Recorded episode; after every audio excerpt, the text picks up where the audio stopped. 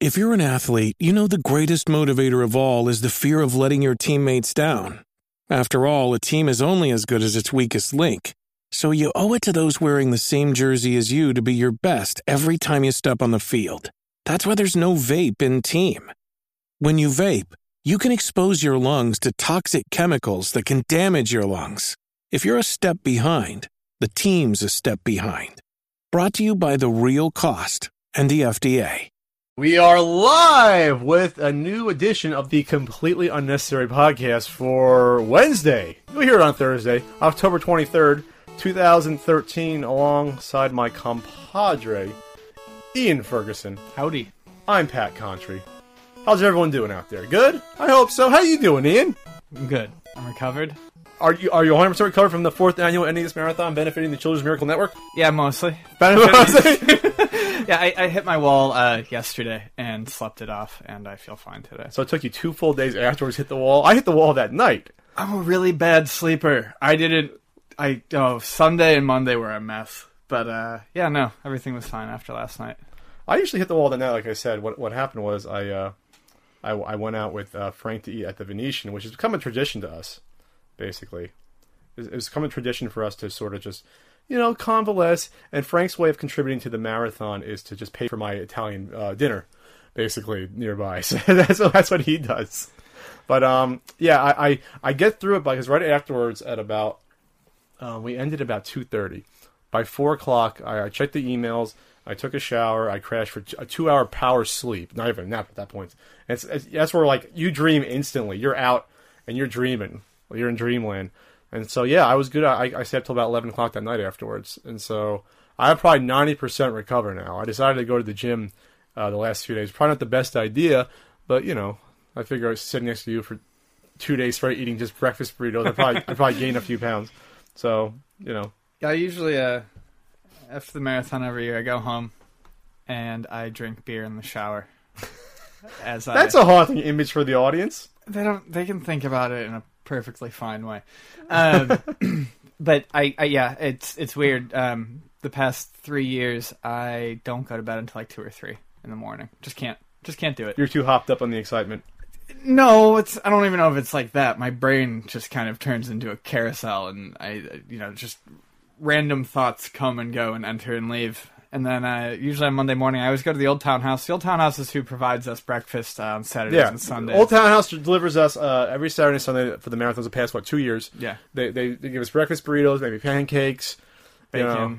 What was the one year we got all those nice Doritos and chips? That was good. That one. Yeah, they just that was delicious. We didn't order anything; they just sent us food. So I always go in on Monday morning and um, actually pay for a meal because they've given us food for free for the whole weekend. So Very nice of them yes, to do that.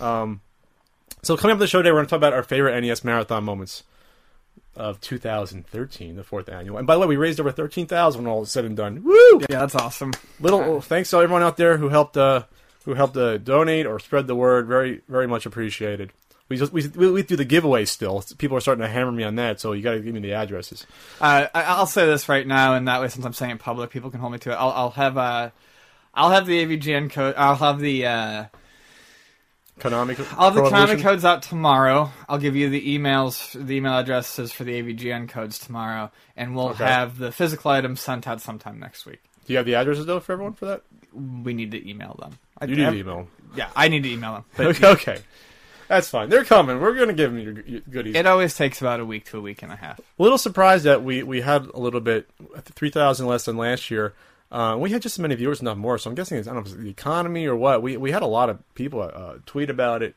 We used the hashtags this year a lot more. There's a lot of people using the hashtag NES Marathon uh, for that, so that was cool. Uh, by the way, hashtag CU Podcast. If you have any questions for me and Ian, we'll question and answer at the end of the show. We'll discuss that that later. Um, yeah. Uh, so the NES Marathon, it was just uh, oh man. This year, I was so happy that we had the tech figured out. We thought we had to figure out last year. Then our then, my, then our USB um, video capture device that was so stalwart and and robust the first couple years suddenly just failed. We don't I don't know why. I think I updated Windows 7 like a week before the event in between, you know, and then it's probably just all of a sudden the driver doesn't work anymore. So basically last year we couldn't capture the sound. Uh, via the USB um, capture device. We captured it through the mic. People didn't have a problem with it. I did because it wasn't as clear, obviously. And this bothered us because we started about 20 minutes late last year, 25 minutes late, because we were scrambling to figure out what the hell was going on before we just said, screw it, let's mic the room. So this year, we had a nice mixer to help us uh, with, with the room mic, and uh, which is fine. And then with the, with the webcam, the brand new webcam, which is the best webcam on the market. Hi! Which we also had a problem with testing. That's a whole other story. Um, I think it turned out well. I think people didn't have a lot of complaints. It wasn't laggy for most people. We figured that out. There was far less complaints in chat about lag. Um, you and I didn't even raise our voices at each other once. Oh, we did a little during the testing, a little bit, but not. It wasn't as bad as the, the years before. I, well, in my opinion, we didn't. Well, the first year was awful because the first year we were just like, Well, three years were pretty bad leading up to it, but uh, no, this year was very, very smooth. Uh, the tech was fine. Um, it was one of the, the more. It was certainly the most stress free marathon It I was. think we've we've had. And uh, in terms of everything running um, during the marathon, everything went smooth. There was no uh, restarting of the computer because of updates. There was no. Oh, know, that happened. That's what happened last year. It's right. It, Windows updated itself last year Yeah. while we were just sitting there. Um, I did. I did restart once to clear out an issue with the commercial file all of a sudden not playing to see if it would, and it did once, and it didn't again after that. I said screw it. Basically, I had two different versions of the commercial file in two different formats: QuickTime, and then I had MP4 without QuickTime, and whatever. But the videos looked awesome. They were clear. We figured that out. I figured out the best codec to use with Wirecast, and Wirecast was was, was always good to use with that. And um, yeah, I, I had a great time. It was really fun. We paced ourselves well. I took another forty-five minute nap, which I that's fine because then I was able to last. And we were good. I was good until this is the year I I, I was good until about twelve thirty. And then you looked Then like I- a dead flower. I, I went like yeah. Then I just like cr- my head was like wow, this is ridiculous. Like other years I was always good till the end, but this year no. I just I just hit some sort of weird spot where I was just like. Wow! I remember ice hockey. I only only won by seven goals this year. Yeah, I know. So I know. I practically beat you the, the over under. You you beat the over under for last year. considerably. and um, yeah, other years like like the second year when we played the NWC cards to finish it, we were very lively. The first year when I, I told the, the Zelda two story, you were like off the wall zany. I was trying to get you to calm down, but I was in good shape. But um, but no, th- this year I think it was good. We paced ourselves. The live reads were hysterical. There were a lot of good marathon moments. Um, I honestly can't remember some right now. Once I go through the list of the games we play, when I do when I mark off all, all the video parts on Ustream, I will remember a lot more because I remember saying, "Oh, this is a marathon moment." Probably me going off on Mega Man Five has to be one of them. And um, um, yeah, your live read at midnight and six a.m. both were good, but I'll probably pick whichever one's better. I, I legitimately, I can't stress enough that I legitimately felt like I was going to have a stroke after those morning live I- reads. I- I said to you, my hey. chest got tense. I was like, "Hey, I can read." Like, no, I'm doing it. I- You know. well, I mean, I read them all day. I wasn't going to hand that over to you. Um, so so basically, what's going to happen is um, we're going to do what we did last year. I'll probably have the first part online my site for totally for free. The other parts will be the 99 cent pay per view. And why do I do that? Well, it's not pay per view. It's 99 cents to purchase individual parts. Why do I do that? One, I don't want it all on YouTube. I just don't want that much footage of us on YouTube doing really stupid stuff for people to see. Maybe saying inappropriate things. Not that we do, but who knows? I, I don't. know. I, I don't like being on YouTube. You don't believe me on much at all. YouTube. Period. That's the first reason. The second reason is that it kind of destroys it, having it in, in chunks and pieces. It, it- you have to experience it the whole. I think. Um, so for that reason, I do that. Uh, third, it, we we honestly we have to recoup our, our time a little bit. When I when I prepare for the marathon for the three to about three weeks before, I I don't work on any other videos. I don't work really on anything else besides that. We we did the podcast, but I really have a hard time focusing on other things, other projects. And you actually have to take time off from your job. So there's that too. However, this year what we're going to do, which which is which is cool that Ustream can do this, we're going to stream it at some point. Maybe this Saturday we'll start. We'll just stream it continually on the Ustream channel and let people know if you want to go back and watch it, it'll be there. You can watch it for free. You're right. The- that'll be free. That's the, important. the ads will come up, but it'll be free. It'll be rotating, and that's the whole experience. And it'll just keep rotating for the next year. And if you want to catch it, you want to catch the moments live, you can do it, and it'll be kind of off kilter because we didn't end exactly when we should, but it'll just keep rotating for a whole year. So Um, there was talk of possibly finding out if we could do that with the previous years too, as well. I mean, nothing certain, but We probably could. I, I probably honestly could do that. We could loop all four marathons if I wanted to. But honestly, that first year looked terrible. And actually, the uh, the second year looked better. But last year we had issues with with um with the upload rate, and we only were doing 15 frames. I want to loop the last one because the last one looked absolutely fantastic. that's fair. The, the third one was it was jittery.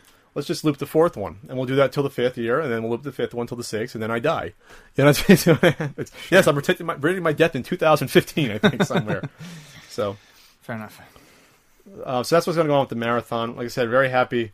Uh, happy that all people came in the chat. People that were moderating it were great. Some people were there for like 20 hours. No, there was a number hours. of people who were in there for the entire thing, and uh, that's what I would want to touch on. Um, even though I generally tune out of chat, I have to I have to drop doing something. I Yeah. can't I can't watch games, play games. I couldn't- intake intake uh, donations and add games to the list and maintain chat uh, for for that long. So I usually drop out about f- you know five six hours away from the end. But knowing that there are people who have been there for as long as we have is just a nice feeling. It's nice to know it, it. It no longer feels like we're just sitting in a room doing this for no one. Yeah, and, and they did their job. I think there were there were less douchebags this year. There's always douchebags, but this year I think there were less. I think I only directly kicked one person. I don't think I I, I don't think I directly banned anyone. We didn't have to put it on slow mode once. We didn't. Usually we put on slow mode. Uh, the only thing we did, we just disallow links in the chat. Oh, by the way, I have the someone sent me the log. I'll send to you. It's always fun to have the chat log. Yeah, yeah. Just one douchebag on on Facebook that I responded to on Twitter. The only bad. And this happens every year. Where it's like, oh, I would have donated money, but you kicked me out of the chat. So this asshole on Facebook. That's all he is. And I had communicated with this person before last year. They asked me advice on how to identify an NWC card. I actually gave him advice. Oh yeah, look at the ROM board, blah blah blah. Dip switch. So. Uh, he must have been banned or kicked by me or someone else. I honestly don't remember. But he sends me a message on Monday saying, "Hey, how, how does it feel knowing that you you banned me right before I was going to do an eight hundred dollars for Double Dragon 2? Oh, by the way, I yeah, and you called me a reseller and me and my group. And by the way, I give games to, to poor people that can't afford them. It was just like I gotta respond to that because I'm usually very affable. You know that.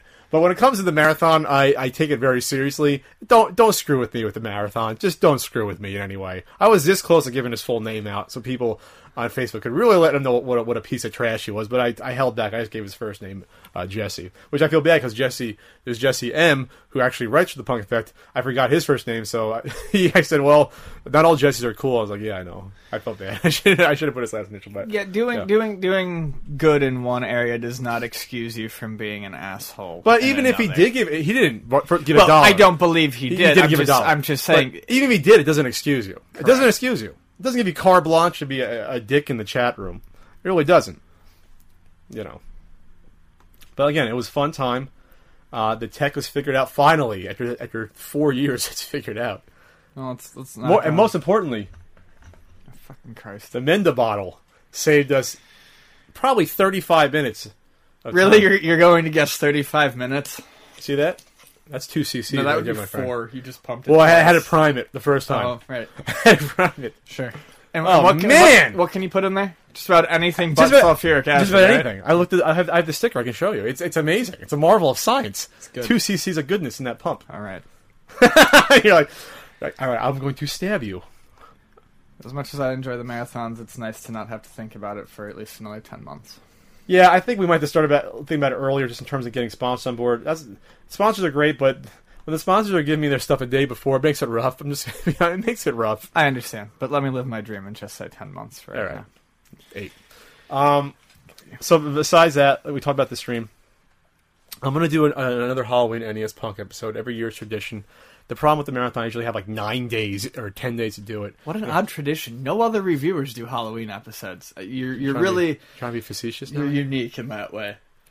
Well, James just came out with his for uh, for Alien Three for the NES, which isn't an awful game, but he says that in the review. It's not an awful game for the NES. It's just not good. It's it's good for the Super Nintendo though, which uh, I had a conversation about. Maybe I'm not saying he used my words, but I was like, eh, not an awful game. But he, and uh, I, I had I have an idea.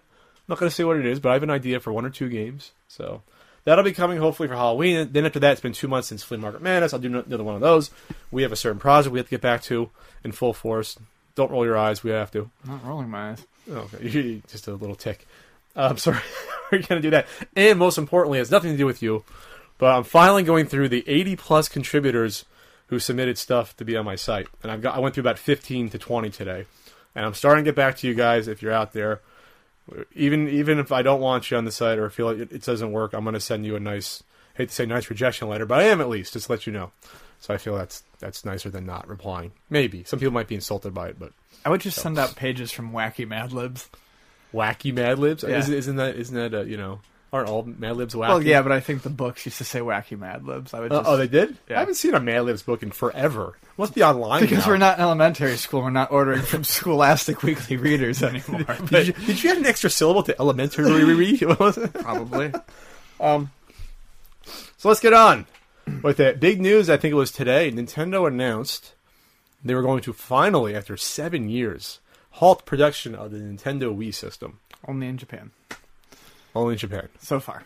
But still, it's a, it's it's it's good timing to to kind of have a, a quick retrospective of the the, the Wii. Sure. back What- on it.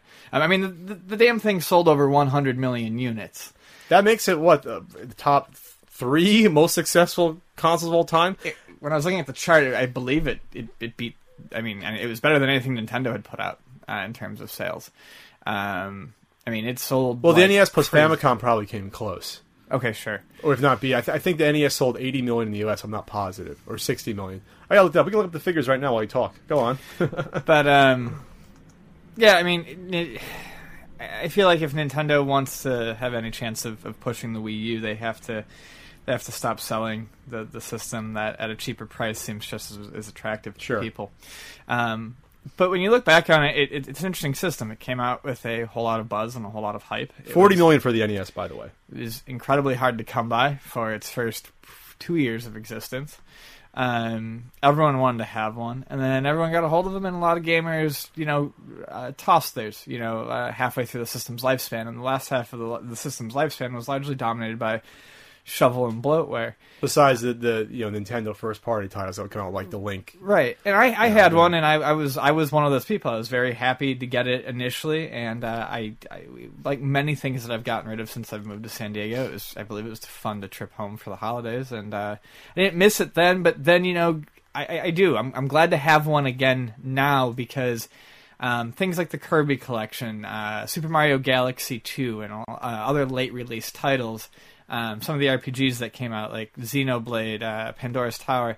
Um, I think, I think in, I think it's going to be very similar to the N64, where in five years people are going to look back on it much more fondly than they I'm- did during its run.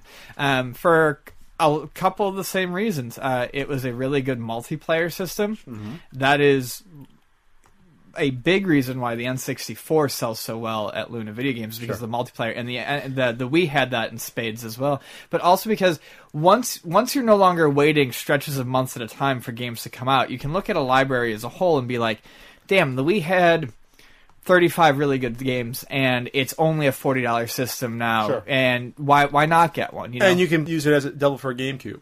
Some people might do that. Right. So I, I do think, even though opinion on it was was pretty sour towards the end, I, I think it's actually going to be popular again in the future.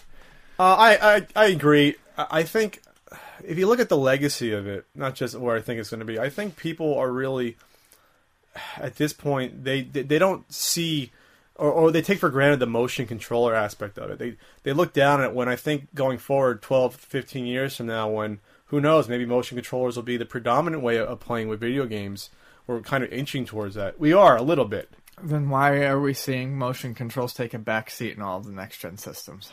because they aren't done well. You know, that's why.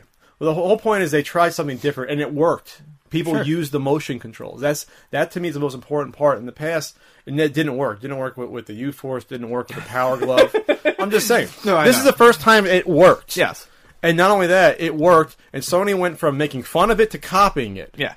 Microsoft went from not talking about it to now ha- trying to push it as a main part of their system Correct. with the Kinect. And so people can make fun of the Wii, but that's very important. And the fact that it opened gaming up to a lot of people, older people, maybe you know party goers, that's not a bad thing. It's never a bad thing. No. And people that get on it for oh, you know, it's just this casual. So, you know, when I when I moved to San Diego in 2009, the Wii was still pretty strong. A few years after it came Yeah. out, pretty strong. And I went to I remember going to parties and people had the Wii out and they were doing you know they were doing Just Dance. And I thought it was amazing that people that probably weren't gamers primarily had a Nintendo system. They were playing it. I don't care what game they were playing, but they were playing and using it. Well, this is what the Wii was. th- th- That was the Wii's strongest point, and that's another reason why I was able to part with it so easily. When I got my Wii, I was living in a situation where I was living with two other people, and we had people over all the time. Uh, people who predominantly did not game or play games. So things like um, Mario Party and Wii Sports uh, were accessible to all these people. People who, and I mean literally, did not ever touch or look at any of my other games would come over and we'd play and, and we'd play Wii. Uh, it was a social system, and Yes. it really did bring in people because it was accessible. Most of the, it, a lot of the most popular multiplayer games used nothing more than the remote, which is a very um, accessible, non-terrifying controller. It's Yep. it's it, it, it's, like a- it's a looks- Nintendo looks controller. like a It's remote it's controller, too. It's a D-pad. Yeah. It's two little buttons and a big button, you know, and a trigger.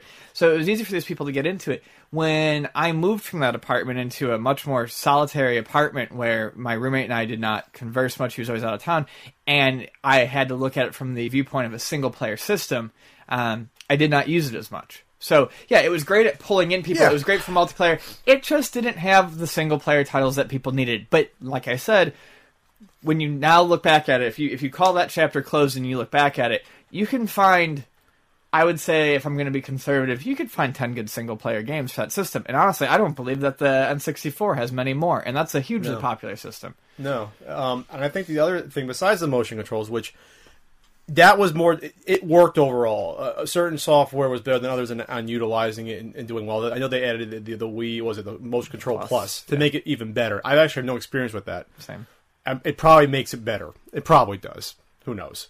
I'm just gonna guess and say it does. But um, the other the other legacy that people forget, the virtual console was hugely important to gaming.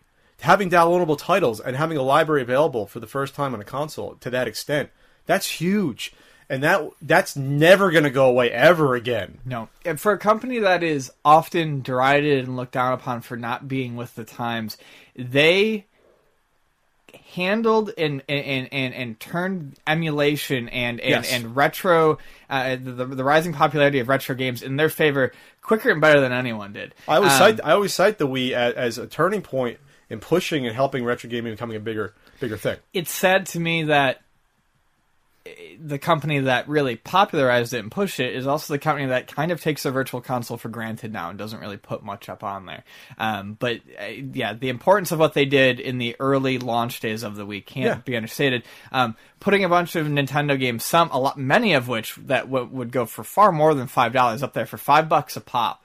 Um, uh, introducing people to uh, even it's not even so much the Nintendo, but uh, the fact that they had TurboGrafx games. Yeah, up they there. welcome other systems. Um, Sega, Sega Genesis. games up there. You know, systems that other people maybe did not have as much experience with. It really opened a lot of people's eyes up to great games. I mean, I have friends who can talk to me about Devil's Crush, and it's not because they play Turbo now. It's not because they had one as a kid. It's because someone tipped them off to it on the Virtual Console, and now they play one of the best, but you know, most slightly well, slightly obscure, you know, pinball games Yeah. on, on, on you know a retro system. So you agree that that helped rise the popularity of retro gaming? I, oh, I it absolutely firmly, did. It absolutely The extent, the extent's hard, but that is at least in my mind because I've been collecting games since '99. To me, though, that was the point delineation when game prices all of a sudden went from nothing or low to all of a sudden people started to notice it. Sure. At that point, about for yeah, and that's a separate conversation. It might not have been great for prices, but it certainly was good for popularity. Well, yeah, but I'm saying we can't have one without the other. People, No, people no. start playing these games. If they start playing Devil's Crush, maybe then they want to own it. Yeah. or maybe they want to they want to earn uh, own a, a random NES game they just bought for a dollar because it's on sale, like baseball stars or so. You know, I'm just throwing that out there. But yeah, that, and of course that was you know having downloadable titles for consoles. All of a sudden, PlayStation starts doing that, and then Well, it, they all had their own, but it was it was realizing that there was a demand for the back catalog. yeah. Yeah, and like I said, it was emulation. It was directly emulation. Mm-hmm. They were using Nintendo. They weren't lying about it. You know, it was cool. You can save them on the on the Wii, and you know, it was, yeah, it was fine. So yeah, so my Wii, I, I haven't honestly probably turned it on in like two years. I've played it since I've been here. I still look for titles for it. I, you know, when I picked up, I always wanted to find uh, pretty cheap, um, you know, Mario Kart uh, for it. And uh, I think I found it for like 15 bucks. It's like, yeah, score. And I have like the Paper Mario on it, and I have the Wii Gal, uh, Wii Gal, Mario Galaxy one and two. You know, I have some of those games. I have Okami. I have uh, you know, Red Steel because it's one of the first games. You know, I was, I, so I have, I have a decent library that I, that I find, and it, I I've what both Zelda games. They had two on there, right? Skyward Sword, Skyward and- Sword. and, Twilight Princess. Twilight Princess. Yeah, I don't do I have Skyward Sword. Skyward Sword needs Motion Plus, so if you do have it, you haven't played it. No. It, it, it's got is uh Skyward Sword basically the last probably huge Wii title that's probably going to be that came out like last year Uh, yeah, I mean, I, I'm trying to last remember. the- landmark title. I'm trying to remember the timeline, but it was it was the it was the three quote unquote Operation Rainfall RPGs and and Skyward Sword. It was certainly the last big Nintendo one. Because honestly, E3, I can't remember a big Wii title they were pushing. It was all 3DS and Wii U. Well, yeah, Pikmin yeah, I 3 mean, no, I mean it's it's done. I mean, Nintendo's at least done with it. But um, so yeah, Wii, we love you, Wii. Like I said, it's a cheap console, a stable console. I like you as a friend, we. like as a friend, yeah, you're not. Yeah, you- I'm not in love with it, but I like you as a friend. gonna, you're not gonna make a mistake one night and wake wake up next to the next morning. Like, what the hell did I do? But but you'll hang out with it and Yeah, I'll hang out. casually, You'll just- Casually. just, friend, friend friend zone it. So can't believe you just Uh, used that term. you friend zone the Wii basically. So hopefully the Wii U. We always talk about how uh, the name is a huge part of it and the marketing of it. Maybe it's a point where they jump off from it and just call it something else. I don't know. Just put something else on the freaking box. You know, whatever. Call it the Ultra Wii.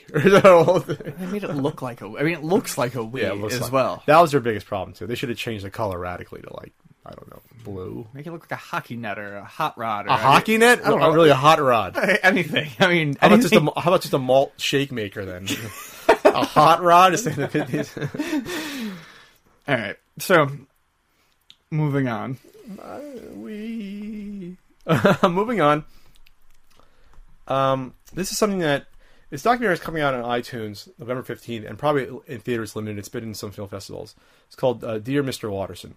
It's a documentary uh, about uh, Calvin and Hobbes, the, the famous comic strip that ran from eighty five to ninety five, uh, or January first, ninety six, technically. And it it, it it tracks a lot of um, uh, artists that that did things like um, I think Bloom County. Berke Breathed. I was gonna say Berke Breathed is in it. Um, I don't know some of the other ones, but There's he's, like he's 10 a big so. one that I saw. There's a lot of artists Yeah. in there that sort of pay their respect to uh, uh, Bill Watterson and talks about some of the fans, like why it's so important. I think Seth Green's in it, some Yeah. other people. Um, so Calvin and Hobbes is, is my is my favorite comic strip uh, of all time, and I believe it's it's probably having not read a lot of like the old Pogo things like that. Pogo's It's, very good. it's probably still top easily top five comic strips of all time. It's probably among people that probably read them all probably will say that. Um, I, I grew up reading it. I've read all the books. I own all the books in soft cover and hardcover anthology. I know a decent amount about it, and so um, I, I'm looking forward to this documentary because it's one of those things where Calvin and Hobbes, when you talk about it, people's eyes light up and they get excited. But it's not. It doesn't seem to have this huge presence. Partially because it's not commercialized at all. There's nothing Right. you can buy officially for it. There's only they only came out with three three uh, officially licensed uh, products ever. One I own. I, I found the swap and I couldn't believe it. two ca- two calendars. Yeah. 88, 89, and I think uh, 87, 88, or 89, 90. And I found one at the swap meet. Miraculously, I saw it in a box. I couldn't believe it. You, you don't find those. And there was like this um, It's a teaching tool. a teaching tool for, I think, um, the mentally like mentally disabled or or was it for diabetes? It was something like that. I thought it was language. Well, something like that. way to go. We know what we're talking about, but it is a teaching tool. I thought it, I thought it was for. I it's thought so, it was language. again though it's so obscure though, though that it probably goes on eBay like once a year and it'll probably go for like you know a few hundred. But but the fact of the matter is, uh, Calvin Hobbes was brilliant for a few reasons. Um, adults could read it and have fun with it. Children could read it. They can look at the adventures, the stories, the great, absolutely fantastic artwork, like top notch artwork. The layouts, uh, it looked like it was painted a lot of times. The, the amount of detail that was put into it, the, just the craft work of, of the artistry. But kids can get into it. Adults can get into. Uh, there was there was a message for kids and adults, like the strip where, where the, it has the, the the baby raccoon that, that dies, where you you'll, you're you're crying at this yeah, story. that's a that's know. that's one that kills me still to this day. Is the the raccoon arc and the one where uh, where uh, Calvin loses Hobbes. That one. Oh, yeah. also particularly. See, see, people don't understand that. Like this, uh, Bill Watterson did this. I mean, there's always been strips like Prince Valiant that were serials, or even the Spider-Man, Superman. But what, what I think made Calvin Hobbes more special was that, uh, at least to me, was the stories went like the dailies were four four panels, And then the Sundays, originally the Sundays were, you know, the standard Sunday layout of like whatever it was, 10 or 12. And then he chopped it up and was able to do whatever he wanted. Yeah, then, then the last few years he was like, screw you, syndicates. I'm going to do whatever I want. Then he had no layout, which was amazing to even get that done. That's a whole other conversation. But he, he carried these stories, someone for like three weeks. And he carried these stories sometimes even with the Sunday to finish it off or intersperse it with it, which was fantastic that he did that. Which you didn't realize till you bought the books and saw that. Well, and it's it's it's odd because um, to be able to do that means that he was working. He was able to work on a short time frame. Uh, I, I don't know if a lot of people necessarily know how comics work, but say like uh, some churning scumbag like Jim Davis or his, Yeah. his drums. What, what they do is they write a batch and they write them months and months in advance and they send them off. Um, and Sundays take more time than, than dailies. So usually the Sundays and dailies will get sent out at different times. What Watterson was able to do for some, not all, but some of his, his arcs was he was able to incorporate the Sundays into the arc. And that was done by being able to send in his comics Way on early. very short notice. No, Oh, notice? yeah, uh, on, on, on very short order, he was able to put these stories together and get them in. The the, the papers would let him send them in on, on, on shorter notice instead of way in advance, so he could piece everything Oh, I together. thought- I thought he I- never knew exactly where he was. Going. I thought he read one time where he, he, the reason he didn't, he couldn't always do that. Most of the time he couldn't inters, intersperse the. No, he can't always do it. But I thought I read one time he did it because he was so far ahead he could. So maybe they did both. Possible. Um, but yeah, he uh, he took a lot from from Schulz, and he's even he's even uh, Oh, yeah. he's even stated that because Charles Schulz has written stuff. too. Schulz is um, also one of the the comic artists that his arcs can sometimes go on for weeks or months. Uh, I've been reading, I've read. 30 years of Peanuts now. I mean, and some of those arcs can go on. I've been reading them sequentially. They go on, you know, forever. I mean, they can go on for chunks of the book. Um, but no, Calvin and Hobbes is, I mean, it's one of the best. And I do read a lot of newspaper comics. I've read Pogo and Krazy Kat, and uh, I would put, I don't know if I would put Calvin and Hobbes above Peanuts. That's the one that's very dear to me. But Calvin and Hobbes is a very close second, and on the right day, it's the first. Um, you know, that, that, that comic came out in 85. I was very, very young. I'm not going to say how young, but too young to read. And I remember wanting to know what my parents were laughing so loud at. Mm-hmm. And I would ask, and they would, you know, show me the pictures and they would explain what was going on. And I mean, I think that's of the reason why I feel so attached to it. It's one of the first things I learned how to read was Calvin and I don't exactly remember when I started reading it. I, I must have been about seven or eight, but it was one of those things where, like, from the first time I saw it, I was like, "This is something special." And back in the '80s, you, in the '80s, were still a pretty big heyday for comic Sure. Nowadays, not so much. Nowadays, you're restricted to there's there's the mainstays out there like like like Zits and Non Sequitur and things that are good, but like th- that was like you got your Sunday paper back in the 80s still. There was like 15 pages of comics sometimes. You were just going nuts. You could read it for a couple hours. I remember the Buffalo News was about- Far about Side six. was in its heyday in the 80s. The Far Side, another brilliant one. Gary Larson. You had Bloom County or Outland going. I mean, you, you yeah, you had a lot of. That was the last time you had something to look forward to in the comics pages. And I mean, I, I remember, you know, as a kid, you don't, you know, expect things to change. I remember For reading comics. Ugh. I, I remember, I remember reading comics in the late '90s and being like, "What, what happened? Oh, things change. Not everything stays the same." You know, but uh, what uh, the other thing, uh, Calvin and Hobbes was, as you had touched on, it was it was good for It was still kids, kids could get yeah. something out of it. Adults could get something out of it, and I think there's very there's something very special about Calvin and Hobbes for people our age who have read it our whole lives and Yeah. get something different out of it now than we did then.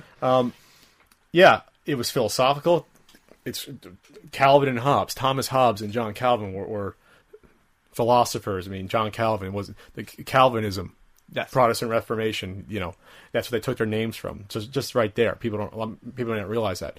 Um, when they had their wagon trips, that always phil- philosophical discussions that sort of sort of um, paralleled usually their trip on the wagon, which was hysterical. Yes. Looking back, as a kid, you may not realize you're like, oh, look at this really zany wagon trip, but they're actually having really deep philosophical discussions before they totally wipe out their wagon. Yeah. you know, it's the, or, or toboggan in, in the winter. One of my favorites was uh, when they discussed the theory of relativity as they're uh, constantly going faster and faster down a mountainside on their wagon, and uh, they're talking about how time will slow to a stop, and uh, you know, uh, Calvin says something like "time didn't slow at all," and, and Hobbes looks at a watch and it's, It's broken. and he's Yeah. like, "Yeah, no, it, it totally did." Hey, you wait, so, oh, it worked. That's but right. see, that's the beauty because as a kid, you get the slapstick punchline of Yes. the joke, but as you get older, you understand The- double more meaning. of what they're Yeah. talking about. So it, it's it's fantastic. What else I, I loved was um, my brother and I operated in some ways like Calvin and Hobbes.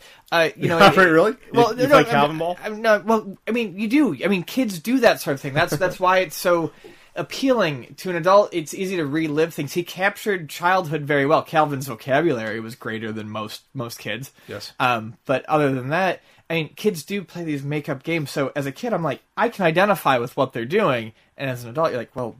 This is taking me back. Calvin Ball, uh, making time machines out of cardboard boxes and transmogrifiers, and you know, Having a horrific like babysitter, Yes, having a horrific or, or, or babysitter. Moe the bully. Yeah, Ro- Rosalind, the babysitter, Moe the bully, having Susie Derkins, the girl on the neighborhood that you always had a girl in the neighborhood that you couldn't stand.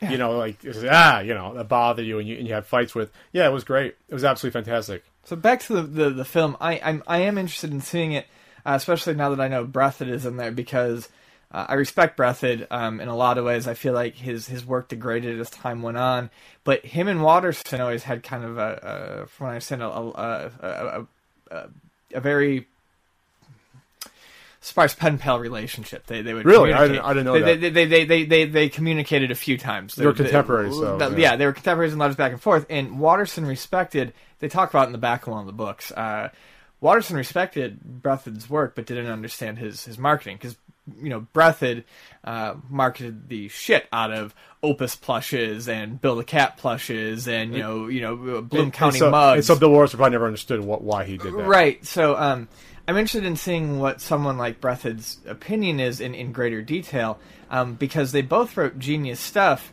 The difference is Watterson got out on top of his game.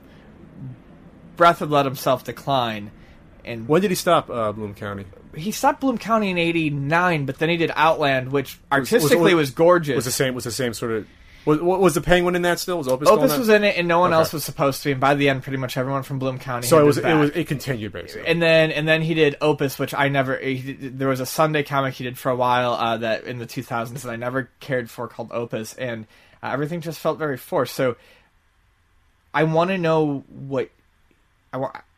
I want to know what he has to say. That's interesting to me. What's weird is there is no there is no input from Watterson, so all you're watching is people talking About around the him. subject. It, yeah, it, it, it's bizarre. Um, but you, you respect. Okay, so so people don't know Bill Watterson's a very private man. He's done maybe a handful of inter- interviews in, in since '85. More on that in a moment. Yeah, he I, he did one for a magazine. He did one for an LA magazine about seven years ago. He answered like twelve emails or something randomly in 2005 uh, to mark the 20th anniversary of Calvin and Hobbes. He did one in the late 80s, maybe one in the 90s. He's done literally a hand. How can the person that was this was the number one comic strip in, in its in its day, um, and how can that guy not? He shunned the publicity. He thought because it's not about me, it's about the comic strip. And that, to that degree, if the audience doesn't know, the reason you don't see any, you've never seen a licensed Calvin and Hobbes T-shirt, plush dolls, you've never seen a movie, is because Bill Watterson actively fought tooth and nail against that. Yeah. And for a time, it could have happened. The, he signed away all the rights to the syndicate very early for Calvin Hobbes. They could have done the strip without him for for years. And to his credit, he fought long and hard, and he didn't walk away because he did not want to see his vision get bastardized, his art get bastardized by having uh, a TV show that would not have uh, had the right message, or a movie that would have been horrible in his eyes, or having stupid mugs that to him could not convey a message of a comic strip through a mug or a T-shirt. And he's right about that. He That's- didn't. He didn't want a Gasoline Alley or a Blondie, where long after the original creator has ceased to have input, they keep churning it out Or- or- or- it on the page. like Jim Davis, he's at opposite. Jim Davis probably hasn't written a Garfield strip in probably 25 years. You know, he has an empire that he lords over, and he has no creative influence. And to him, that's that's the exact opposite. That's someone who has no artistic integrity, and someone like Bill Watterson's eyes. He never said that directly, but I can feel that that's what he probably thinks Oh, about sure. it. You so, know. what's what is but it, it's the timing of this. So this movie was announced. It was announced about a year ago. They did a I- Kickstarter I, I, it. tried. I tried to keep up on on, on, on that sort of the, the Calvin and Hobbes stuff, and um, right as they're announcing its release, uh, Mental Floss, a magazine and also an online presence, um, landed the first real interview with Watterson in because the the one that you're referencing from Wasn't a real 2000s, I believe, was was done as a forward for the hardback collection. So this is the first like independent, not associated with any release. Um, the first interview he's given to the public, and I believe the last one he did was the late '80s. I could be wrong. Um, they put a chunk of it up for free. You can go to Mental Floss and read, Oh, yeah. I- I read and it. read it. And it's it's what's interesting to me is depending on what you read, some people assume that Bill Watterson must be this this cranky old coot. not. He's not. He comes across as really dryly funny and kind of he's just a person who doesn't care for the public eye. And I can totally respect that. And I, I'm very much looking forward to one way or another reading the full interview. Um, I, one of my favorite questions, just to give people a taste and hopefully they'll go check it out, is uh, because it goes back to the licensing thing. The, the, the mental floss asks, you know, we, we're pretty sure it's it's rumor, but we want to clear this one up. We heard a story about how uh, a plush uh, maker sent you a box of Hobbes plushes uh, with you know uh, unsolicited, and we heard that you uh, you know you you immediately lit them on fire, and he said that's only partially true. It was my head that immediately lit on fire. um, He's a great sense of humor. yeah, he does. He had a great sense of humor about about the, the Calvin pissing on trucks decals. Yeah, and, that's and, and his, his line was, "I, I after I'm long gone, I pick Might it take the- it to immortality. take it to immortality," which is funny. so I, I I look forward to reading more about the guy because he's a guy I've always respected and admired, and I, I I've always wondered what he's like now. Um, I'm curious. Um, going back to Hobbes real quick, um, you know, I'm sure people who are into Calvin and Hobbes know this, but if if, if, you don't know the strip, um, you know, uh, Hobbes is alive around Calvin, but to adults he's seen as a plush. But Bill Watterson purposely went out of his way to make sure that no one ever knew whether he was alive or not. Bill Watterson doesn't know if Hobbes was alive or not. He wrote it to the point where he he doesn't know, and that's the main reason he never wanted a Hobbes plush because if you make Hobbes a plush, he is a stuffed animal. And he never wanted that. He, Yeah, he I think his quote was, "He said, I'd be, I'll be damned if I let a, a toy maker decide that." right. I don't even know it. I'm not going to let a toy maker decide. Yeah. Which is brilliant because, yeah, you, you you can create the toy version, which actually had something that kind of looked like, or you can create the the, the, the life Right. version. But you're, either way, you're making that decision. Because in the comic strip, there's there's the two versions. variations are two. There's a, there's a toy how it probably looked to uh, the purchase, and then there's life lifelike walking around anthropomorphic Hobbes. My mom actually made my brother a, a, a toy version of So it. let me ask you this though: Do, do you? I, I totally respect, and I used to get pissed even when I was like uh, 12, 13, 14, when I used to saw the pissing Calvin because that totally defeats the purpose of what Calvin is. Um, and Calvin's not just a kid that would be mischievous just for the sake of it. That's not. That's totally missing the point. So I get pissed. Uh, so I can totally respect uh, Bill Watterson's stance in not licensing his stuff at all. How would you feel since you love Peanuts if there was no Peanuts licensing? Would you still feel the same way about the strip? Do you feel the licensing somehow fuels your, your love of it, knowing that you can get a plush, or do you think it would be the same or worse? Or No, I mean, I have a lot of Peanuts stuff. I do, but it's it's mostly because I really like Peanuts, and there's a lot of Peanut stuff, and that's what people get me as gifts. You know, and I, and I don't mind it. You know, I, I like it, but I'm just saying I, I don't actively necessarily seek it out. I don't. I don't. I wouldn't. I. I don't know if I would feel different about it. Let me put it this way: the licensing of the Peanuts does not tarnish the Peanuts to me. it doesn't diminish it in your No, eyes? it, it doesn't because what I like about it is when I sit down with the books and I read the books and it's woefully sad but very truthful and also sweet and funny and it's it, it's it's just brilliant. I, I don't think about the fact that I yeah I do have a statue up there and some magnets and you know a Snoopy plush. It, it doesn't enter my mind.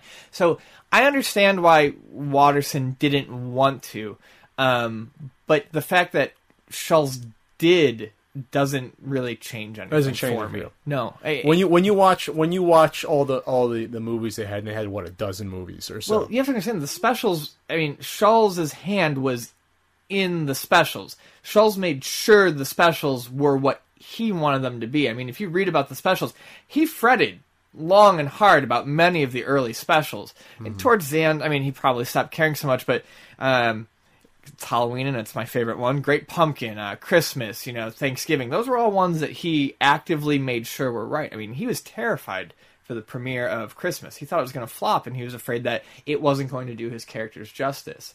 I think, I think, I think Schulz, for a long chunk of his life, not always, was just as concerned about licensing, but in a different way. Watterson's approach was to just say, you know what, F it, I'm not dealing with it at all. Whereas Schulz allowed it to give him anxiety attacks. No. I mean, that's what Larson was trying to avoid. Maybe he heard the story. Maybe, you know, I mean, that's possible. Because there probably was a there probably was a point where he was probably open to it for the first couple of years. But then when he saw the popularity skyrocket, once it got to the late '80s, he probably was like, "No, this is coming out life of its own." Well, I think I think it's even stated somewhere that what he saw happen with the Peanuts was one of his reasons as to why he did not want to do it with with uh, Calvin and Hobbes. And yes, it is one of the quaint things about Calvin and Hobbes that to me keeps it pure. So maybe it does affect something about the the Peanuts. It's really to the only. degree. It's only the only. It's the only property like that it, that exists in my mind that's so popular that you can't find anything for it. It, it really, Yeah. it which is amazing. And I guess that purity, that's something about it that you know you won't see anything until what seven years after his death. you won't be able to Right. uh, until the copyright's over. So, dear So- Mr. Watterson, I, I will watch it. I'm looking forward to it. I'm I'm more excited about the mental floss interview because I really want to kind of get inside his head a little bit more. I'd love to just see him on. on I'd love to see him do a television interview. I know he'd be against it. I No, was. He's not gonna. I know, do but I would just love to see him because Yeah. he because he supposedly he, he looks like the dad. Like he looks like the, he modeled the dad after himself. There's an say. early picture of him. Oh, yes, where when he he's like in a it, when he's in his late. He's I mean he's only in his late twenties. He He looks looks like he, the dad. looks He- like the thirty. he- He, looks like a dad at 35. He had the mustache, he had Yep. the glasses. He's Yep. he's like leaning over. He's Yeah. done it, and he drew himself one time drawing Calvin and Hobbes. Yeah, and he, it's yeah, basically the dad. looks like the dad. But um, yeah, it's it's great. I mean, of course, I've gone through. There's there's a couple of animated things on YouTube of Calvin and Hobbes that that people have done their own, which he commented on. Yeah. Saying he's he's kind of like, that's it's cool, it's whatever. That Yeah. he's not going to try to stop it, but it, it does make you wonder: what if there was a movie? What if it was done right? But in my head, I, I couldn't even see how. The only way, honestly, the only way I, I could see how you even do a possibly do a movie right was not having a plot, just, just doing short little stories separate. That's Yeah, the only you- way you can possibly do it. You have to answer too many questions and make too many things concrete to do a movie. It's just it would be tough. It would be tough to inter- interweave. Well, we got to have Tracer Bullet, We got to have Spaceman Spiff, You know, we got to have this. We got to have that. We got to have Susie. One of my favorites whenever Susie and Calvin would play house, and they were drawing like traditional, like old school, like uh, 19, like the 30s and 40s, 40s yeah, yeah. comic strips where they like drawing like real humans, and that was hysterical. My favorite, You know, and he, uh, he was sort of underused, but I I imagine it took a lot of work. Was Tracer Bullet, where they would reverse the net, where he would reverse the negative space. Uh, Oh, all that's the right. Bu- It was white. panels. It was all it was black with white accents, as opposed to white with black ink. So Yeah, I and he mean did, they're gorgeous. he did a lot of experimental stuff like that. yeah. With the colors being, or the one time where the borders were all different, Mm-hmm. you know, and the, and the colors being muted and bleeding, and he did a lot of stuff that was out there. It's just yeah, the last the last couple years of the strip were different. You can tell he was sort of losing his spark in terms of stories, but he was experimenting a lot more with, with, with the art. And I don't think he lost the spark. I think he knew he was getting to an end. And the last few years are more are far more emotional than they are comical. Um, is how I remember the last few years. Okay, I, I I looked at it as he looked a little bit more bitter in, in how he was writing. Maybe because he was just tired of, of dealing with stuff. That's the way I well, look at he it. does so- say somewhere that I mean, by the end of the street, the strip, he was he was beaten down with his fights uh, Yeah. by his fights with the syndicate. I remember him writing more stuff about maybe. Uh, I remember one, for instance. I think they were they were more personal versus him trying to tell a message. Like one was just about the dead going on the bike rides. And I remember Waters saying he liked bike riding, so he wrote like one Sunday strip Sure. like that, for example. But um, no, it, it was sad to see it end. I didn't know it was ending when it ended. I remember I because you know this is ninety. It was ninety six, January first. I had no idea. I oh. read the comic strip and I was like, that's kind of strange. Yeah, it was And a- then the next and the next week, it's not there anymore. You're like, what the? You're like, what the fuck just happened? It was a somber fucking day in the Ferguson household when when, when Calvin and Hobbes ended because all, all four of us read the hell out of that strip. And I- when he went on sabbatical, my dad would be grumpy for like a week. He'd be like, "God damn, Calvin and Hobbes freaking reruns in the goddamn newspaper." I'm like. Yeah, and it's gonna be that way for another year, so you better just get used to it. Yeah, I don't remember. Like, did I know it was ending? I might have known. Maybe it I knew. Maybe, dad maybe it was told me. announced in the Parade magazine that came with the Sunday paper or something. Remember the All, the, all of I think most of the papers that They carried announced it? announced it. I mean, it was, it was a big deal when it ended. My, my, I mean, I either I read it. I'm pretty sure my Maybe dad told me. We, we did. We, we had the inter, Did we have the internet in early '96, late '95? We, I think we did. We had the, the Microsoft Network. I think so. Maybe I did see it. But either way, it was sad, very sad.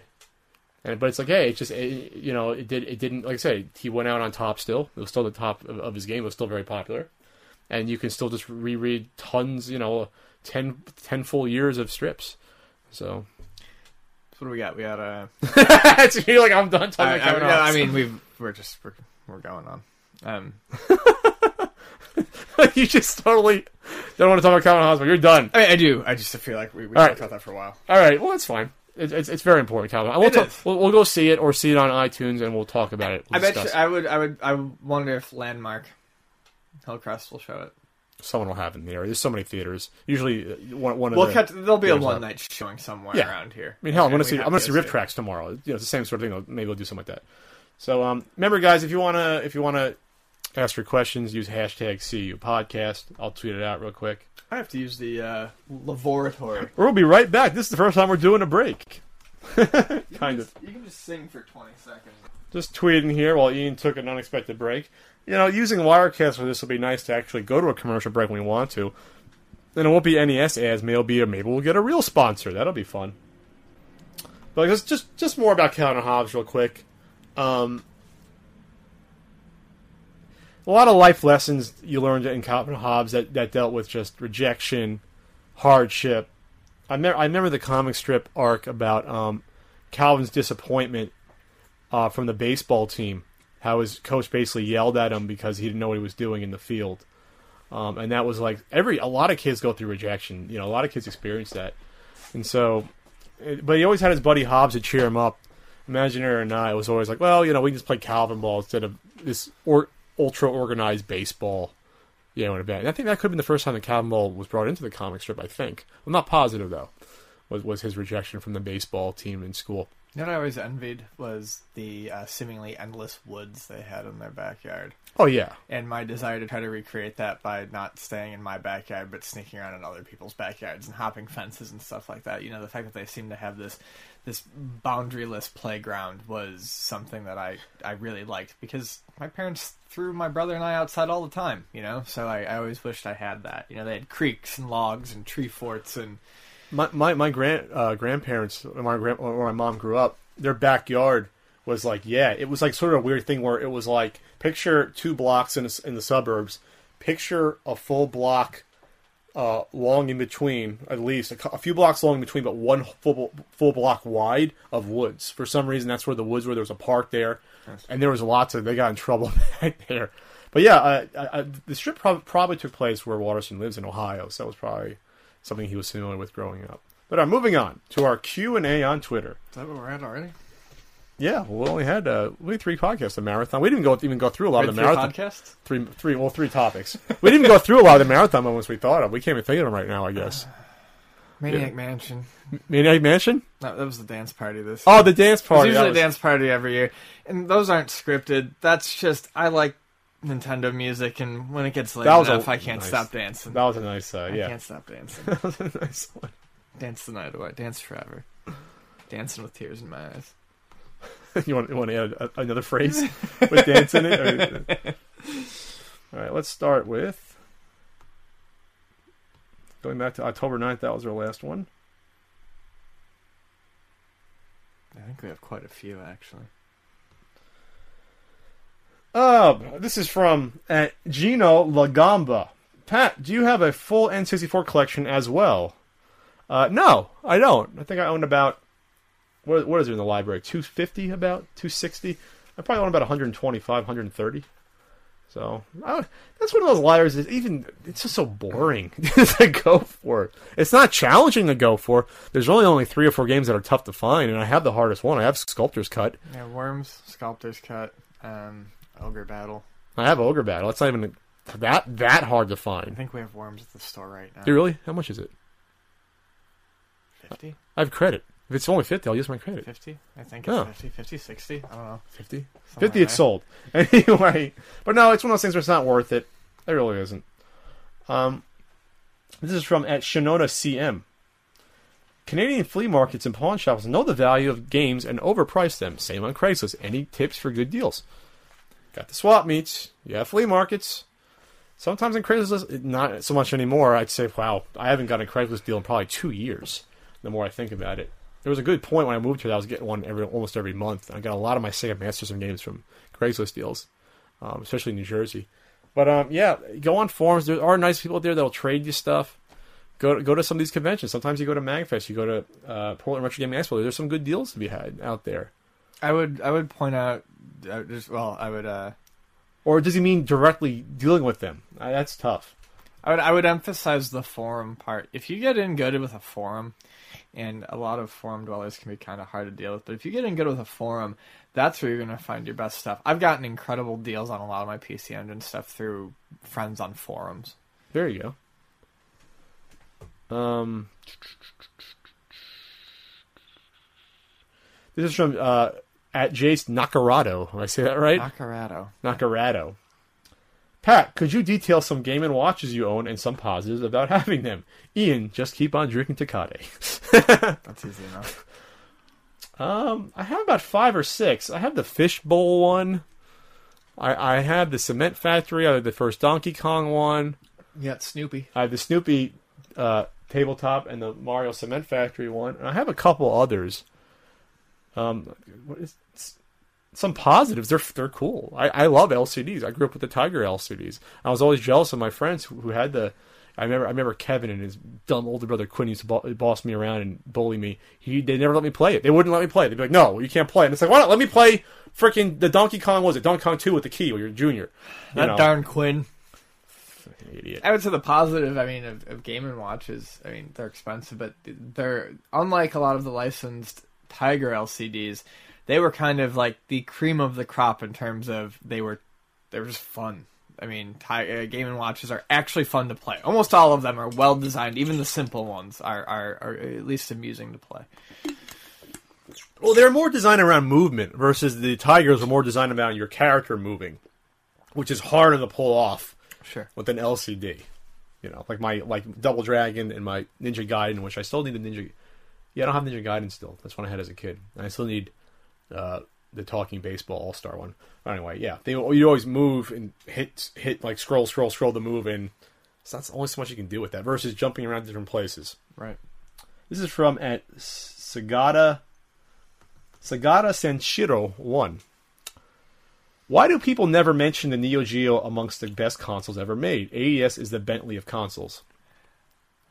The reason why this is the reason why the AES is never mentioned among the best consoles is because SNK's games are fantastic. That system was prohibitively expensive. Uh, I'll tell you I- why. To me, it's not a console. To me, it's, to me, it's an arcade system. well, it, it is. You know? I mean, it, is, but I mean that that's why it, it it's so out of it was out of the reach of people who who when it was when it was relevant, and it's out of reach of collectors now unless you have a ton of money.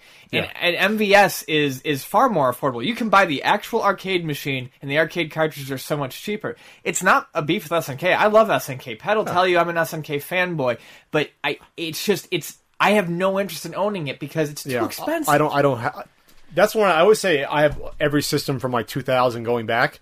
I don't have the AES. I never had the the, the desire to own one, even when they were cheaper for some reason. It's just weird. I just never did. And to expound on what you said a little bit, it, it's it's because no one thinks of it as a console. All it ever got was arcade ports. All it ever got were ports from the arcade. It never Can, had you- anything. can you even call own. them ports though? They were the arcade. Well, they, they are, but that's what You know I'm what I mean? saying. You, you, you never got it's it's not like a, a Nintendo or a Genesis Yes. where you got unique games. It was it was all just ports. You know, you never Yeah. saw anything new on it. That's why. not saying there's not bad games, but- but best console ever made. Right. Maybe it, it, would be if the arcade didn't exist. If this was just some weird console they made, Right. Without ar- it would be it would be holy shit. Look at these games. But yeah, Yeah, you, you you put my point better. If if the arcade aspect of it didn't exist, Yeah. if they all stood on their own as console games, yeah, it would be a it'd be like holy out shit. of control. Yeah, because the technology looked like ten years before its time. You know. Uh, this is from at B Waterwall. Waterwall. Uh, Ian, how do you suspect online? Jesus, scared me. How do you suspect online ordering for La Luna, La Luna, will affect supply and demand? Do you expect prices to go up? I guess it means your store once you if you go online. Jeez. Um, La Luna. it's just Luna, uh, but that's okay. The, the, Luna, I mean that that works. Um, I don't know. We did at one point have an online store, uh, and it was a pain to keep maintained, and the prices weren't any different. If with how our business has grown and how retro gaming has grown, I don't think the prices would be different from the store prices. If anything, the prices in the store and online something would re- would change. Um, I don't think we would actually go higher, and I don't. I don't know. I, I don't really think it would change anything. That's something that I honestly can't answer until we actually do it. We would have to see how internet reacted to our pricing. As a physical store, when people post up prices they see in other places, I always feel more confident in the prices we have at Luna because we are almost always cheaper than what other people are posting online. Transparency. Show me the prices. yeah, transparency, right? I know, but whatever. I, I'm just, I'm saying, like, when people are like, "I can't believe this place has this," and they snap a picture of something going for fifty, I'm like, "Well, that's cool. We have that for thirty-five, you know." But um, once you turn it into an online market, that becomes more competitive. So I don't know. I don't know. I don't know. I mean, if anything, it, it might temper prices a little bit. Honestly, we would have to see.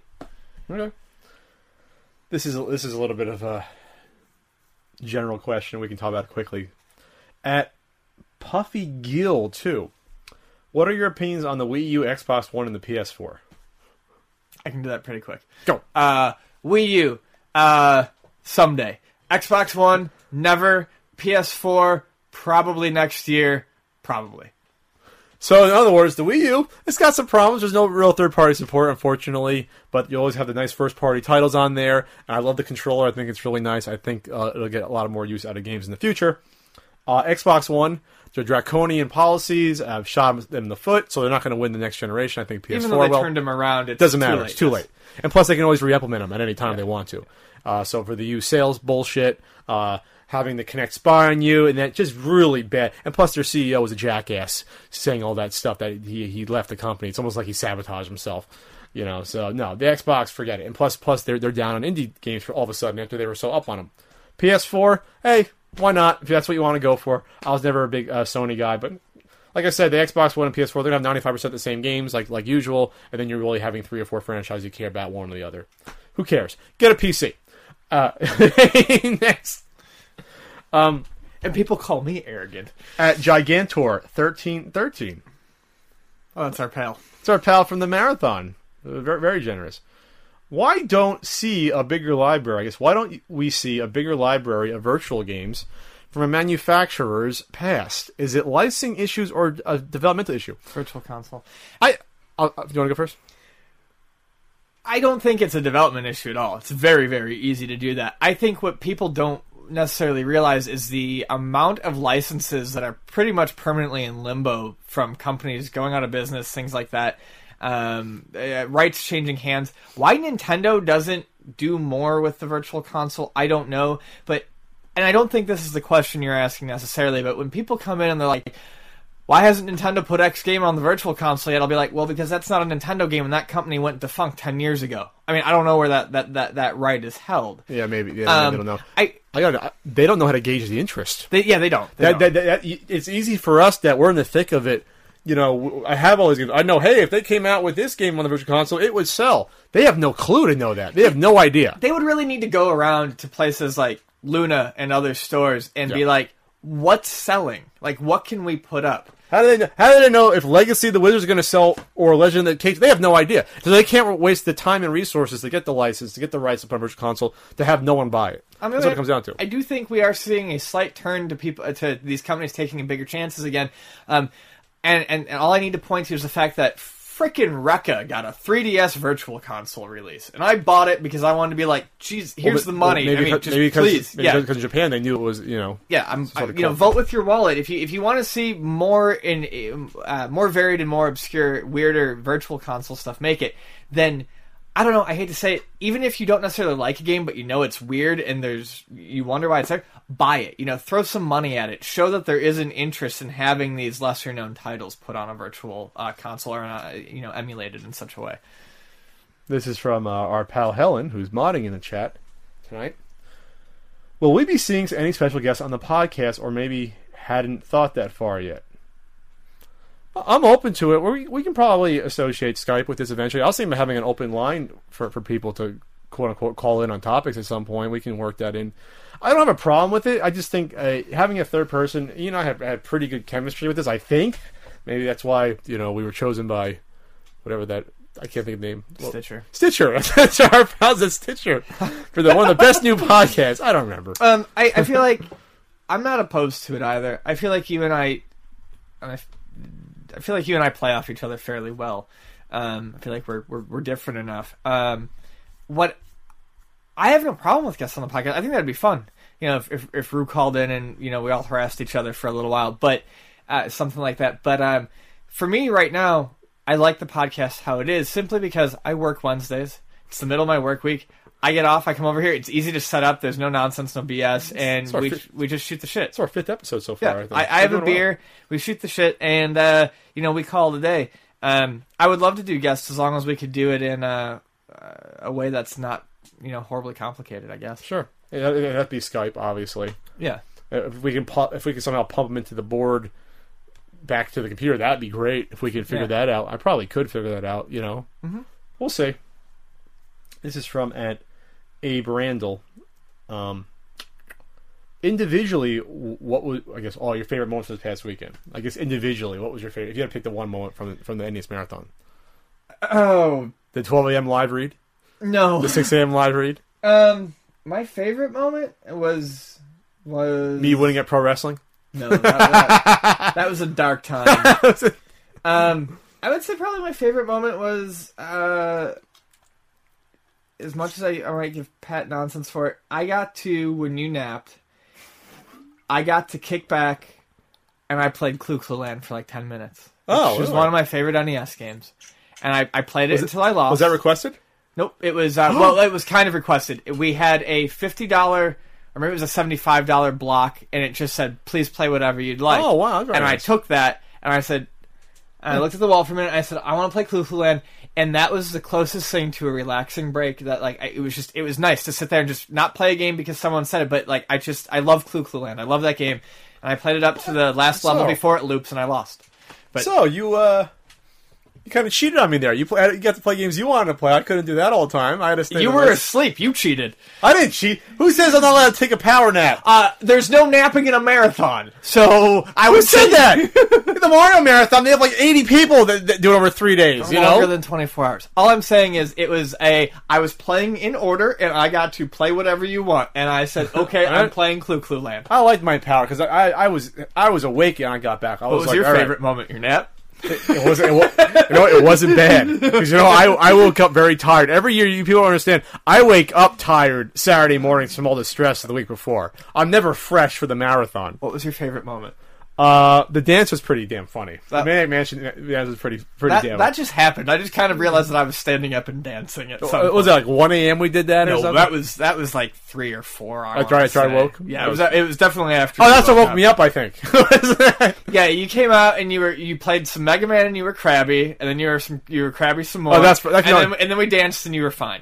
I think I think my my my best moment was when I came out to Mega Man three and I kicked ass and I figured out the I figured out the the, the hard man boss and I would have beaten him. Remember, I was down to one thing of health and he had all of it. and I fought my way back and I almost killed him. Then I lost, but I was like, yeah, I got that. I, if I went back, I would have beat him. Shoulda, woulda, coulda. No, but I, st- I I got it. Still an awful fucking game and series, but uh, whatever.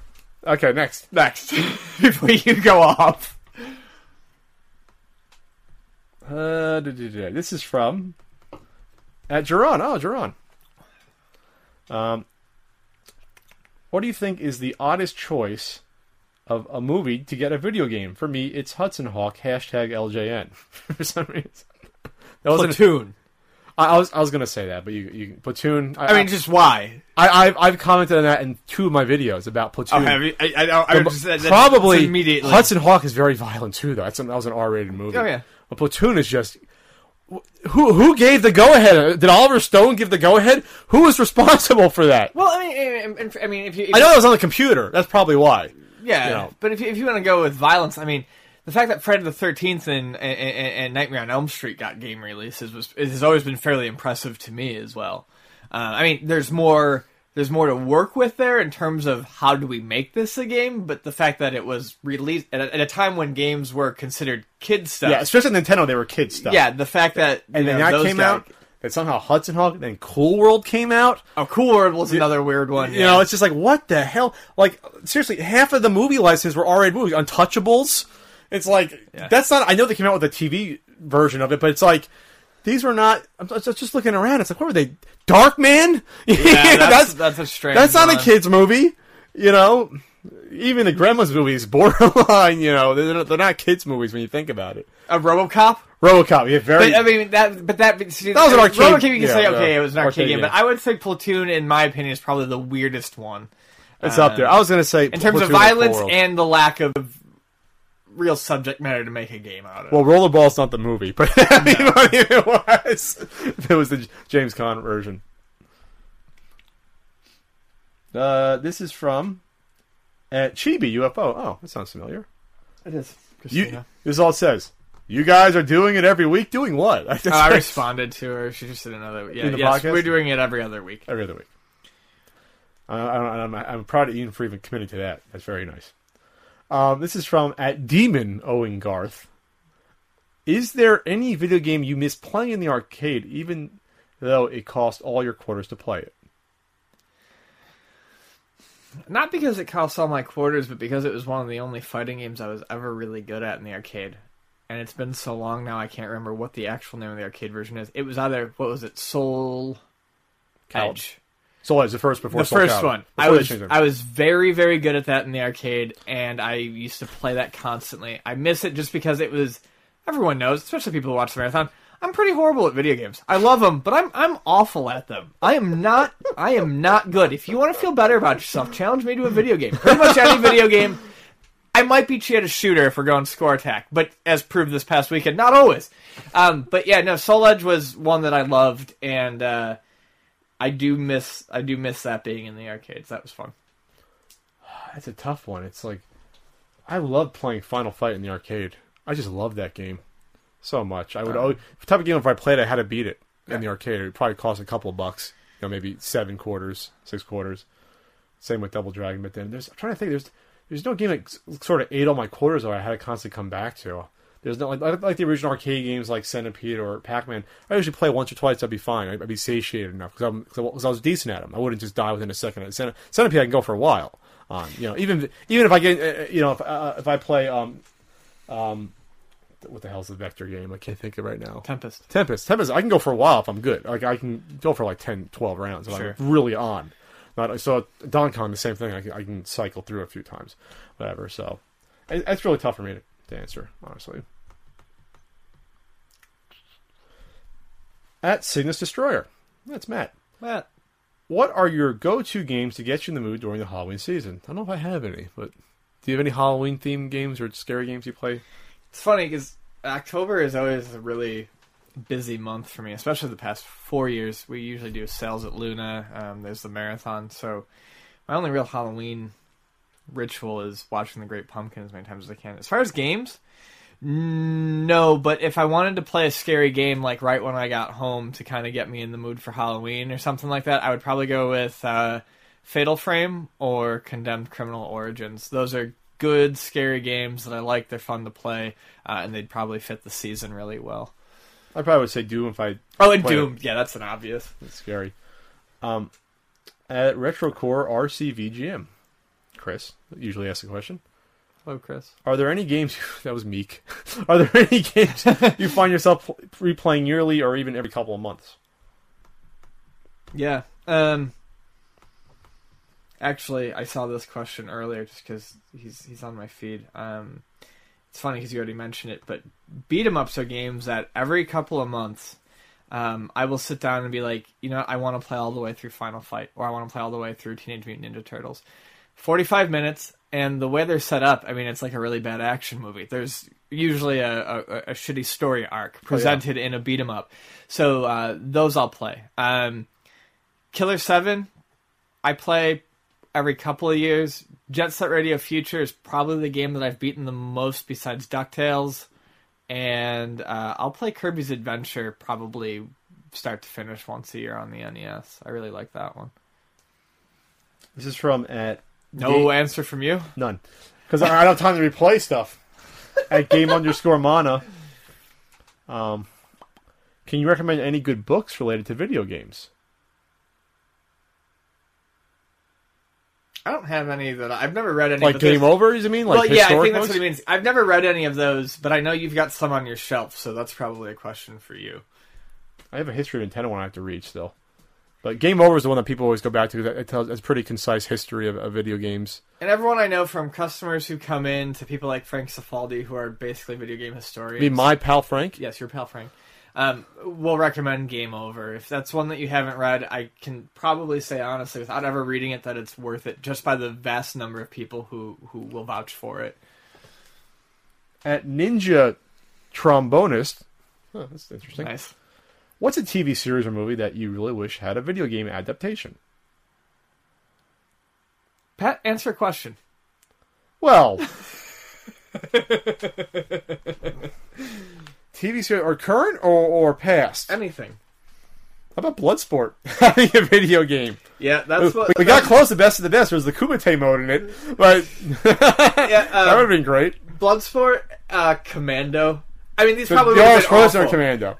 I mean, these probably would have been awful had they ever been made. But I mean, a Bloodsport licensed video game or a Commando licensed video game probably Not the Capcom, maybe the movie Commando. Yeah, I mean, yeah, I mean the movie With Commando. Arnold. That those probably would have been at least amusing enough to play. Um, I think we had a question similar to this once before, though, and my answer is really, I wouldn't actively wish for anything to get a video game adaptation because you're usually asking for trouble.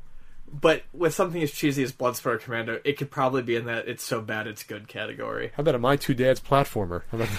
Yeah, yeah, exactly. um, at Mega 5K, Megan. Megan's always around. Do you think that homebrew carts are helping or hurting the retro community?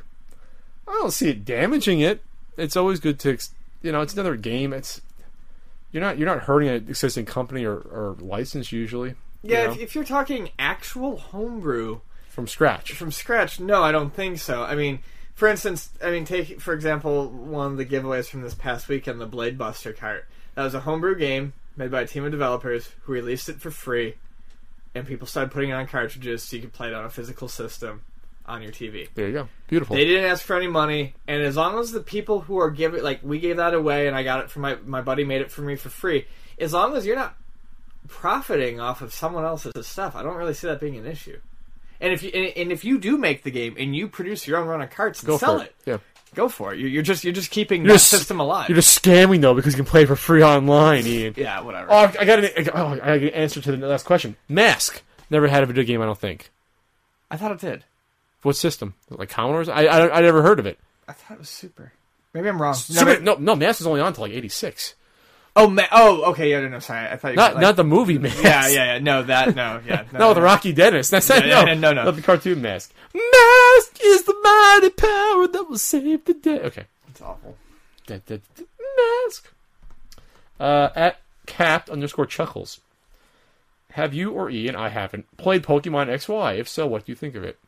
Yeah, I have. Um, with the sale the week before the marathon and then the marathon and all that, I haven't actually had much time. I only have two badges, and uh, I even got to take home my copy a day early because I work at a video game store. Oh. that never happened. Um, I mean, I mean, I looked at the cover a day early. Um, I just haven't had the time. But yes, I, I really like what I've seen. Some people are complaining that it's too easy. Um, I really like grinding. I feel like previous Pokemon games really satisfied my itch to grind, but I feel like for a lot of people, they didn't want to do that. So I feel like the fact that you can get a varied party early on, uh, the fact that you get EXP share early on, is probably a boon for a lot of people. Um, I like the way it looks, and I'm having a ton of fun with it, and I look forward to playing it more. Um, I definitely like it better than a lot of previous iterations. Well, I didn't play XY, but I I played the PETA version of Pokemon, which came out last week, and it was actually really funny. Very twisted, but really funny. If you can get past it all, open up and lock the prize, and you click on the video, you see all the animals getting killed in, you know, like the slaughterhouses. That's fine. Anyway, I called that too. I, I looked at my, my coworker before it came out, and I said, "There's going to be a PETA version," and sure enough, there was. it was it was better well done than, than the Mario one from last year. Um, okay, this is from at pens underscore mini six six. I just bought the Calvin and Hobbes set from your discussion. Oh, thank you. Do you, do you think that Sony will list all of the PS1 library and PSN? I don't know about all of it. They don't have rights to all of it. The more pop ones, they probably would do like all the Metal Gears. I would think. I see. I, I this is something I meant to touch on when uh, I believe it was um, Gigantor was was talking. Um,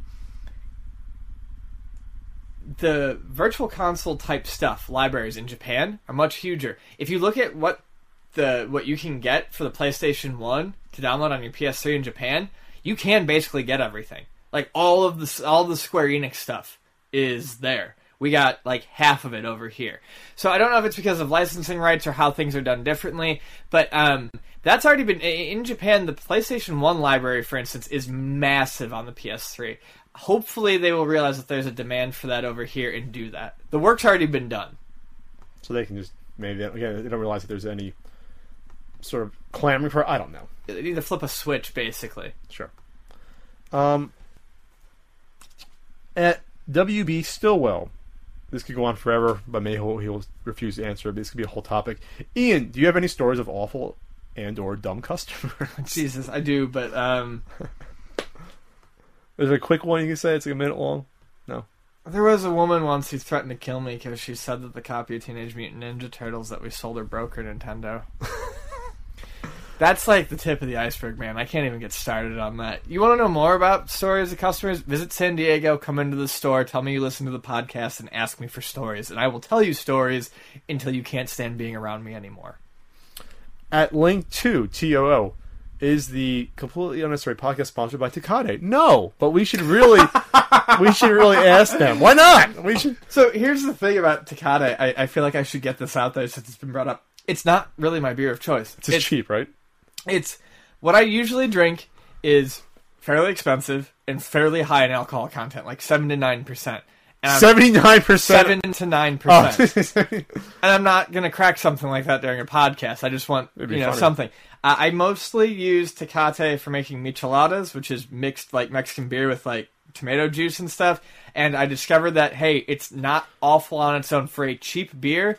It's it's it's totally decent. It's like Miller Lite. that is my that is my endorsement of Tecate. Miller Lite. Totally but decent for a Mexican couple Miller Lite. bucks. Yeah.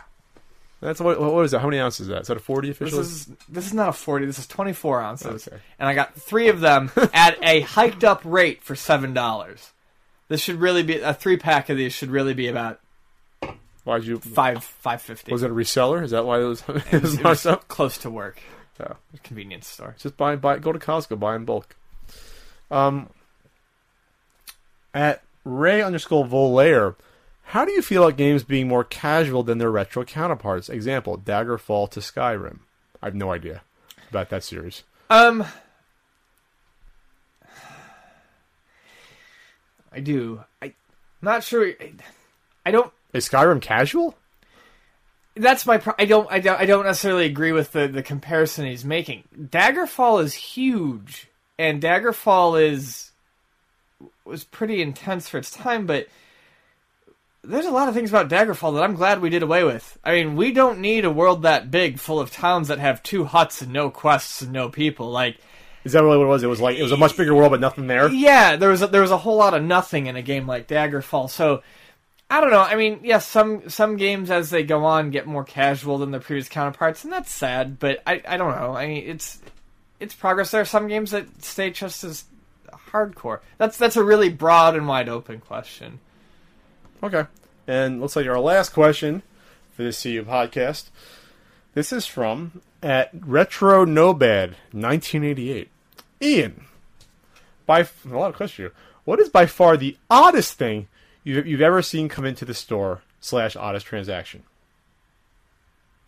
I, I think I come in once with what appeared to be urine-soaked pants and asked if we shot porn in the back, and I had to shoo him out of the store. That was within the first six months of me working at Luna. If you Video Games. shopped porn? if we shot porn in the back. Oh, if you shot porn, It was just, I mean, dude, I get drunks all the time. That's the thing. Like, I, I mean, I've worked, I've worked at Luna Video Games for seven years. Wait, did you say yes or, tell yes or no? You didn't say.